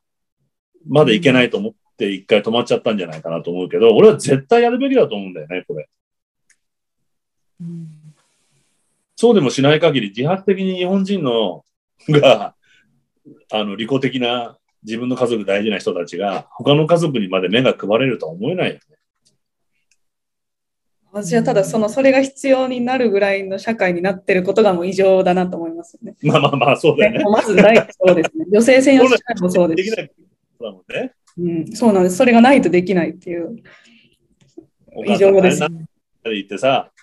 で、いや、俺次の電車乗るから先どうぞと、いいよ、会社遅刻するからぐらいのさ、うん、一発の大人だったら会社ぐらい遅刻する勇気を持てと思うじゃない。上司に怒られるのが怖いとか、子供じゃねえんだから。堂々と上司に言ってやればいいじゃない。いや、もうね、ベビーカー連れてお母さん体質だったから、先譲ってあげあげたんですよって言って、で、上司が怒ったら、お前、何怒ってんだと。褒めらんなきゃおかしいだろうっていうぐらい、言い返すぐらいのね、根本の解決にはならないんですよね、結局。ね最悪苦渋の決断って感じですね。だって怖いなと。はい。あすみません？それが取られた後に、なんか、うっぷんたまって、そのベビーカーをしてるお母さんになんか危害加える人が出てきそうな気がしたっていうのがちょっと嫌な私の予感が 蹴飛ばしたりするやつね。ホームで、ホームの時点でとかなんかしそうな気がしちゃいましたね、今。いや、でもちょっとそういうのおかしい。そういうの、そういうとこあるよね、日本人ってね。そういうとこあるよね。なんか優秀なとこ。だって女性専用列車だっておかしいじゃん。お尻触るっておかしいじゃない。そうなんだ。言われます、海外の人にも。なんで、うん、なんで男性を教育しないんだ結局弱者の、ね、女性をそっちにこう守るんじゃなくて、なぜ男性を教育しないすごい言われます。今まさにそのまんまの議論、あの、フェイスブックなんかでいっぱい俺のところにこう、アメリカから入ってくるんだけど、今そのアボーションローがすごいじゃない？アメリカ。うん、あの、いろんな州で勝手な、あの、州法を作って、連邦憲法を無視してまで、各州で、あの、妊娠中絶を違法にしてるんだよね、今ね。で、これがいろんな論争を生んでるんだけど、日本でまたこれ全然そば報道されないね。全く報道されないね。アメリカではこれもう大問題になって、女性の本当に権利、女性の権利だけじゃなくて、で、まあ、それで問題になってるわけじゃない？で、この前なんかね、一人今、えっ、ー、とね、なんかで、まあ、堕退した女性が、まあ、もうすでに有罪になってけあの、実刑を受けるかもしれないみたいな話が起きてるんだよね、今。で、まあ、えっ、と、逆にカリフォルニアの州の知事が無事切れて、カリフォルニア州は絶対にそんなことやらねえと。あの、あんな州法は憲法違反だって、もう、怒りまくってるわけ。で、まあ、それに対してバイデンもいろいろ意見言ったりするんだけど、まあ、これで、けんけんがくがく、命なのか、あ何なのかみたいな議論が起きてるけど、これもちょっと論点がずれてて、まあ、論ずれで、最近フェイスブックが出始めたのが、ガタガタ言う前に男あ男たちを教育しろっていうね。あの、まさにさっき、あのさ、さちゃんが言った。それだけじゃなくて、片手を、ままさにこう、片手落ちじゃないですか。うん、いるんだから男が絶対そういう行為をしたね。そうなんですよ。そういうことなんです。こっちないで。根源はこっちなんです。女性の否認教育が先だとかね、否認するな、なんか、そんな命をないがしろにするな、神の意志に反するとか、そんな話ばっかりになっちゃって、いやいや、男が全く存在してないんだよね。一、人じゃできないんだから。ね。だ本当にか、なんかこういうふうになりがちだなと思うよね。うん、男性の性教育をちゃんと徹底しなきゃいけなくて、で、男性が子供を下ろすなって、いや、お前らがやってんだろっていう。いうことなんだよね。だから女性専用列車も冷静に考えたら、それを作んなきゃいけないってめちゃめちゃ恥ずかしいことだよね。うん。うん、ベビーカーもましてやそうですよね。うん、そう。だってネット上であるんだってよ。その、春になると新入社員とか新しい女の子が、通勤の子が始まるから、その痴漢、痴漢サイトみたいのでみんなでそういうことやってるらしいよ。うん、徹底的に。あ、すいません？あの、知り合いもその被害に遭った時に、その、あの、加害者の理由が、いや、女性車に乗ってないからしてもいいと思ったってわけわかんないこと言うような人がいるんで、もう、なんか、終わってるなと思いましたね、この社会。いや、終わってるよね。女性者を作るそういうね、産物をそういう産物を生み出しちゃうってことですよね。作るってことは逆に、そういう、ね、間違った考え。自分の頭で判断するんじゃなくて、ルール、女性性はいいっていう言い訳をするぐらいの、まあ、あくまで言い訳だけど、そんな言い訳すら考えちゃうぐらいの脳みそになっちゃうってことだよね。まあ、日本人はさっきのペルソナとか役割っていうことを考えると、そっちにはまりやすいので、ね、その役割を演じてない女性はいい人なんだって。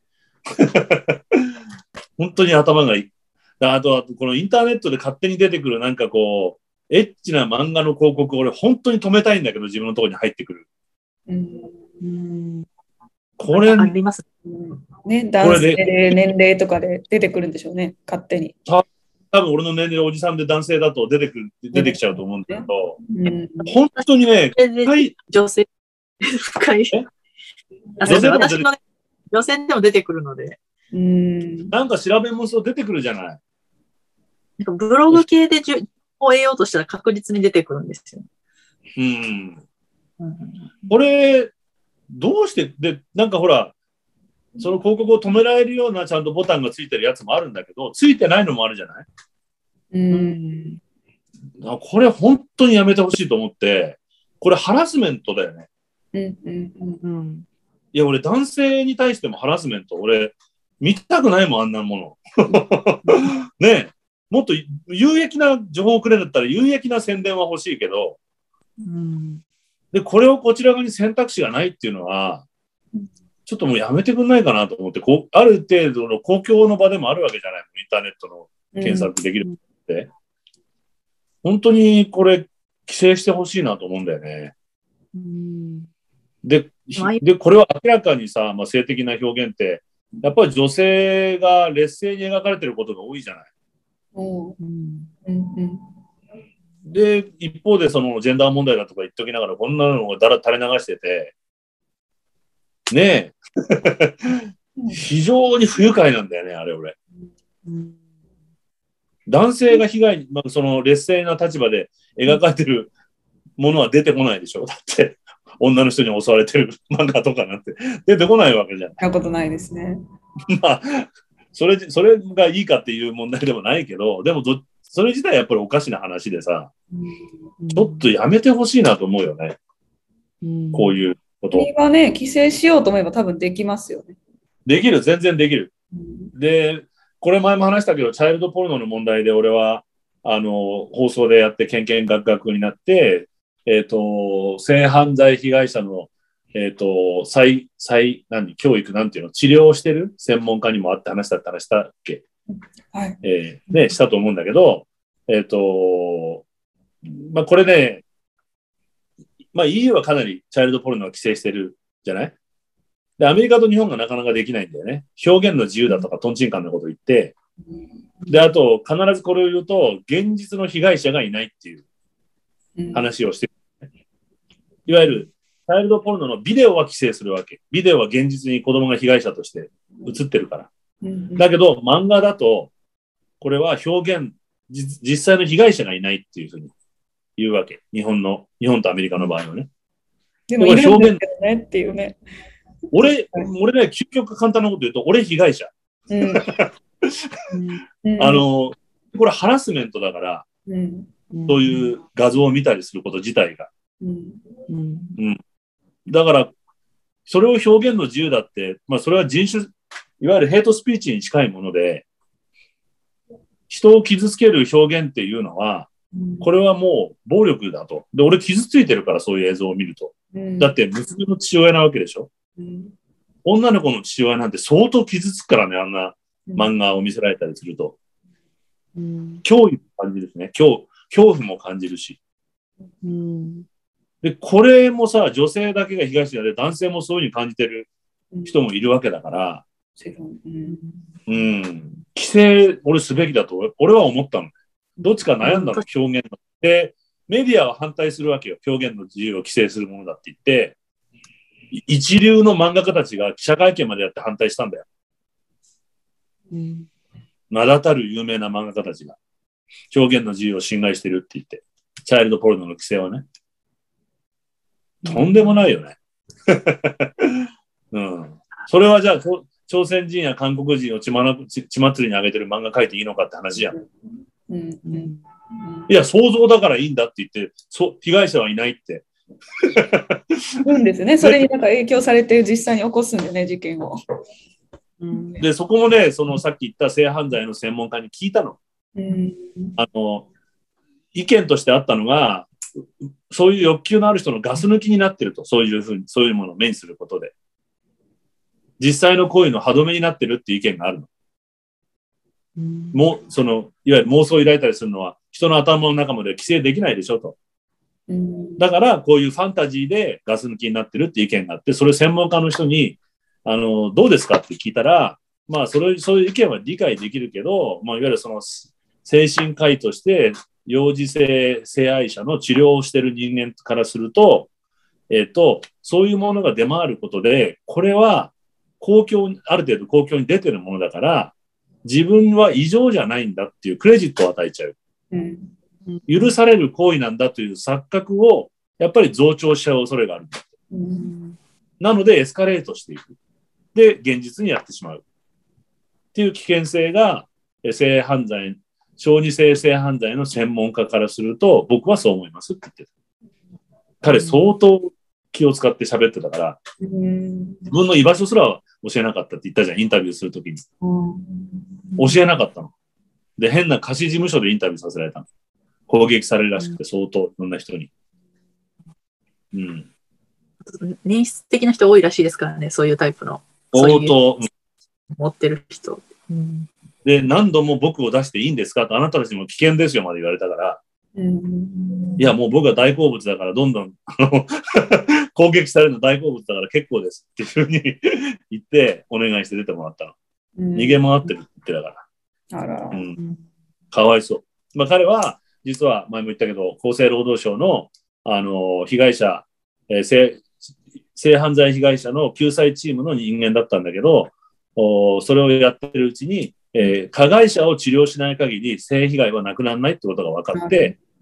で、世界ではみんな治療をしてる。注射まで物理的なフィジカルなね、まあそのホルモン注射までして、あの、性犯罪被害者、あ加害者を減らす行為をしてるのに、日本は全くしてないと。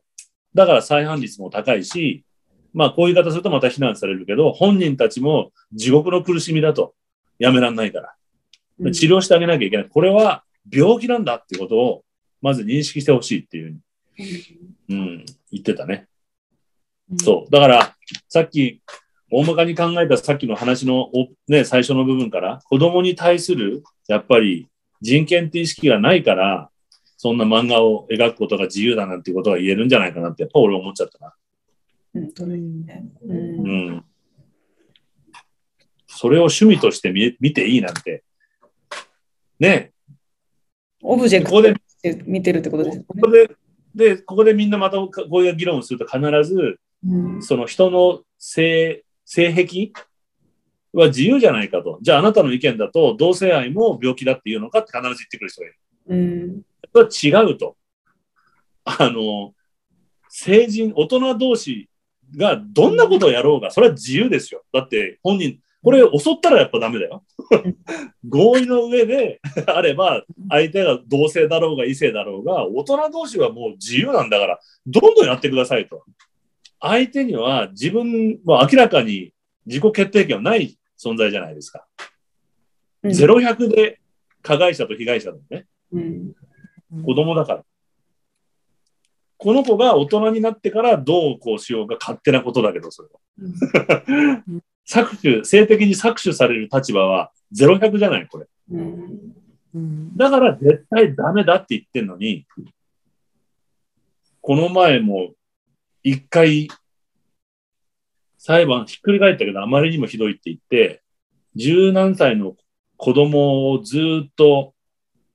じ、実子じゃなかったっけ？自分の子供じゃなかったっけ？父親がずっとせ、あの、性格、性、なんて言うんだっけ？虐待をしていて、虐待じゃなくて結局裁判所で合意の上だったって言って無罪になった父親がいたんだよね。ありました、ありました。もうびっくりしました。昔。びっくるってるよね、あれ。裁判所がおかしいですよね、そもそも。まあ確かにひっくり返ったと思うんだけど、あまりにもひどいって。うん。うん。でもそんな裁判、ね、判断できる裁判所も狂ってると思います。いやもうね、本当に狂ってるよね。だこんなことがまだ、まあだから前も言ったけど、やっと今になって18歳まで女の子の結婚引き上げられたでしょ？今でしょ？まだかな？来年から？今年から ?16 歳まで、16女女の子は16歳から？親の、えー、承認があれば結婚できちゃうわけだよね。これ、本当に自動婚姻、なんだっけ、チャイルドマレッジだもんね、これ、世界のスタンダードからしたら。うん、親の承認があればってことは、親の、け親の判断で16歳の女の子は結婚させられちゃうわけじゃん、これ。うんありえないよね。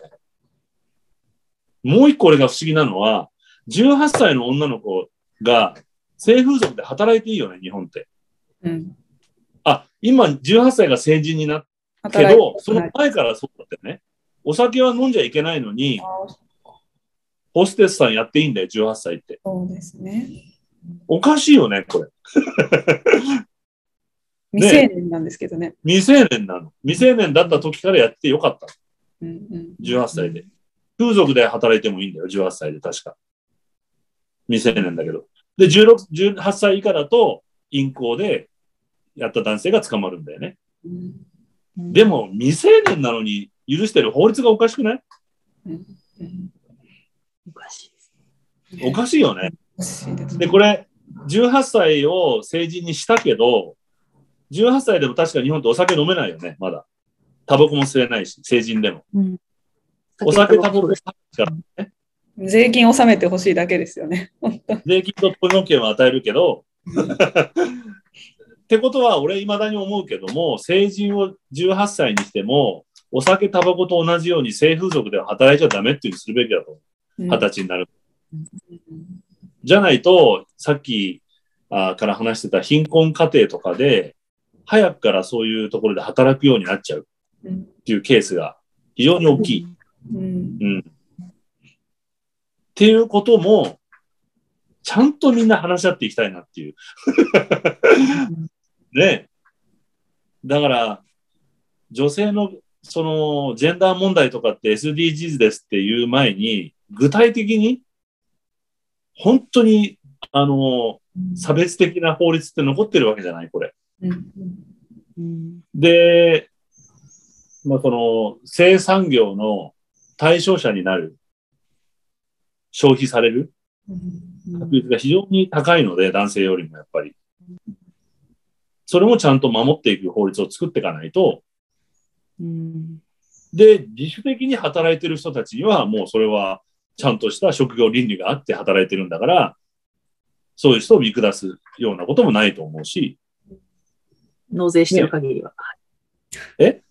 納税してる限りは。納税してる限りは。納税してない人いっぱいいるけどね。いるんで。いっぱいいるんだよね。だからこの前コロナの時に意外と補助金が出せなかったのはそれなんだよね。うん、さあ。ね、ああいうお店が、お店自体がちゃんと納税してないっていう。しかも正式に言うと風俗ってないことになってますよね。うん、何が言いたい？自由恋愛っていうことになってた気がするんです。ああ、そうだそうだ。そうだよね。うん。うん、あの、最終的な段階はね、自由恋愛で、うん、本人たちの合意のもとやってるっていう、そこに、ことになってるんだよね。だから、それも、それもうやむやだよね。うん、だったらもうしっかりと、やった方がいいよね、それは。私はそう思ってます。その方がそういう産業に従事している女性の体も守れますし。うん。で逆に市民権もやる。そうだと思いますね。うん、うん、実はこれもう最後にまた長くなってギリギリもし行かなきゃいけないんだけど、あの、お笑いの岡村っていうのが、えっ、と、発言しており、未だにずっともやもやしてるんだけど、問題になって彼は叩かれてたけど、ほら、えっ、と、コロナ禍で、あの、いろいろ大変になって性風俗で働く女の子が増えるから あの、っていう発言で問題になったじゃない？確かに、もちろん問題発言なんだけど、とは社会全体として女性の方が雇用状況が不安定だし、あの、先に解雇されるっていうリスクがあるっていう問題はもちろんあるんだけど、でも彼としたら性風俗が好きだと思われる彼からすると、差別心がないからそういう発言ができたんじゃないかなと、俺はちょっと、あの、怒られちゃうかもしれないけど、思ってる部分があって、あの、ちゃんとした職業、え、例えば、コロナで仕事がなくなるから、こういう仕事になる人が増えるよっていうのを、みんな女性はいやいや生産業で働いてるっていう前提があるからの発言が許されないわけだよね。うん、でも実際本当にそういう。いや、そんな、あの、経済的不況で、あの、生産、産業従事者が増えるっていうのは、おそらくいやいやの要素の方が多いと思うんですよ。外的ショックなので。うん。だから、それで、っていう、あ、その、それを、そういう経済状況の上で、自分の趣味趣向に合う、その、産業の従事者が増えるから嬉しいっていう発言に問題があったと思うんですね。まあそうね。それはそうだね。うん、そう。それ自体は俺すごく問題なんだけど、本来さっき言ったみたいに性風俗が合法、きちっと合法化され、職業として、まあ無理かな。そうやっちゃうとそういう職業の魅力ってなくなっちゃうのかな。やっぱちょっとアンダーグラウンドな感じがある方がちょっとまあ、その、ポリティカリーコレクトな発想でいくと、うん、きちっと政府から認可され、うん、えー、定期的に健康チェックもして、プロフェッショナルとして、えっ、ー、と、認められるセックスカウンセラーみたいな 扱いにこうなっていけば、うん、そういう産業に従事、いや、こう今不景気になる。いや、やっぱあの発言ダメだね。不景気だからやる仕事っていう、やっぱダメだ。ごめんなさい。すいません。あと、男性は選択肢があるじゃないかって世の中がダメだと思うんですよ。いや、彼、彼女らをプロフェッショナルとして認めるか認めないかじゃなくて、例えば普通、まあ、いわゆるそういう生産業ではない職に、まあ、その、需要、あの、供給がなかったなので自分がアプライできないから、女性はじゃあでも生産業があるよねっていう世の中が問題だっていう話をしてたり。そうそうそう。そういうことなの。そういうことなんですよ。本来雇用機会均等がきちっと成立して、で、そういう生産業の人はプロフェッショナルとして自あの確立されてれば、本来女性が意図的に選んだっていう社会背景ができると思うんだけど、さっき言ったみたいに現実問題として圧倒的に不安定な雇用状況の中で低賃金で働いている女性が、やっぱり最終的に生き残る道として我慢していかなきゃいけないっていう現実があること自体がおかしいんだよね、本当はね。で、それをそういう現実がある上であの発言はやっぱり許されない。うん、いや、確実に許されないと思います。うん、絶対許されないよね。まして、まあ、片親神経の話に戻ると多いですよね。シングルマザー。多い。厳しくて、もういやいやだけどやるっていう。うん。ね、多い多い。そう、だから、その、好んでやってるんだっていうのは、あ男性のファンタジーでしかなくて、そんなのはね。うんうん、とんでもないです。もう現実の生活っていうものが如実にあって、うん、まあ、例えば僕の身近な女性スタッフでも、まあ、えっと、キャバクラだったけどね、働いた人いたし、うん、あの、ギャラが減っちゃったからって。うん。で、それはやっぱり、なんだろうな、好きか嫌いかっていう理論ではないもんね。現実問題として生活しなきゃいけないっていう。うんことだよね。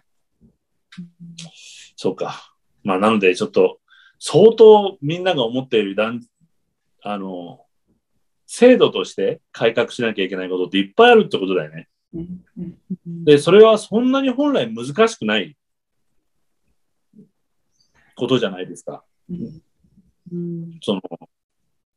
インターネットのエロ広告を消すこととか。できるはずなんですけど。そう未成年だったり、あるいは青年、青年になってても、青年じゃ成人になってても、あの、18歳以下は生生産業で働いちゃいけないとか、うん、っていうのは本人の意思じゃなくて搾取されるリスクが大きいから。うん、実際俺、ごめん、もう行かなきゃ。中学生の女の子を止めたことあったからね。あの、居酒屋でバイトしてほしいって言われてるって言って、母親、シングルマザーの母親がいくら止めても、あの、母親との関係が悪くて言うことを聞かないから、話聞いてあげてって言って、で、俺が話を聞いて、ああ、そうなんだって聞いて、そのお店ってこういう、あの、建物のビルの2階にないあ、2階にあります。看板出てないだろう出てないです。そこで何する仕事なの？って、お客さんを道路で、道端で、居酒屋に案内する仕事ですって。あ、君最終的に売られちゃうぞって話を して、あの、どういうふうなビジネスかってことを説明したら、急に青くなって、で、あの、辞めますっていうやっと言って、で、その後ちょっと経ってからその子に会ったら、やっぱりその時の店長が逮捕されましたと、売春で。ありがとう、ありがとうって言ってくれて、その子更生したのね。ちゃんと大学まで行って。その時グレースなんだけど。で、いかにだからこういう第三者の大人がそういう話を見てるかとか、もっと言えば、こんなことができないような法律をね、中学生を雇う時点で アルバイトでね、アウトにしないと、今ほら、JK ビジネスってあるでしょ？ずっと。問題になったけど。ねああいう、あれは実際売春なわけじゃないですか。本人の合意の上でやってるからっていう。もう根絶しなきゃダメだよね。本当に、なんかそのマーケットが存在してるのがもうちょっと残念ですね。信じられないよ。残念それをなんとなくどっかで社会が許してるうん。だし、需要があるから生き残れるわけです。嫌いがかなりあると思う。うん。うん。そう。で、本当に仕事なんか社会が許してる感じがちょっと許せないな。明らかに、あの、まだ未成年の子供がもうだから。ねそう思わない？あんな。見てても不愉快だしさ、気持ち悪いし、大人になってから出てきてくれると思って。そうそうすいません、そんなところで。あありがとうございます。はい。長々すいませんでした。はい。ありがとうございます。ありがとうございます。いってらっしゃい。また来週。はい。ありがとうございます。ありがとうございます。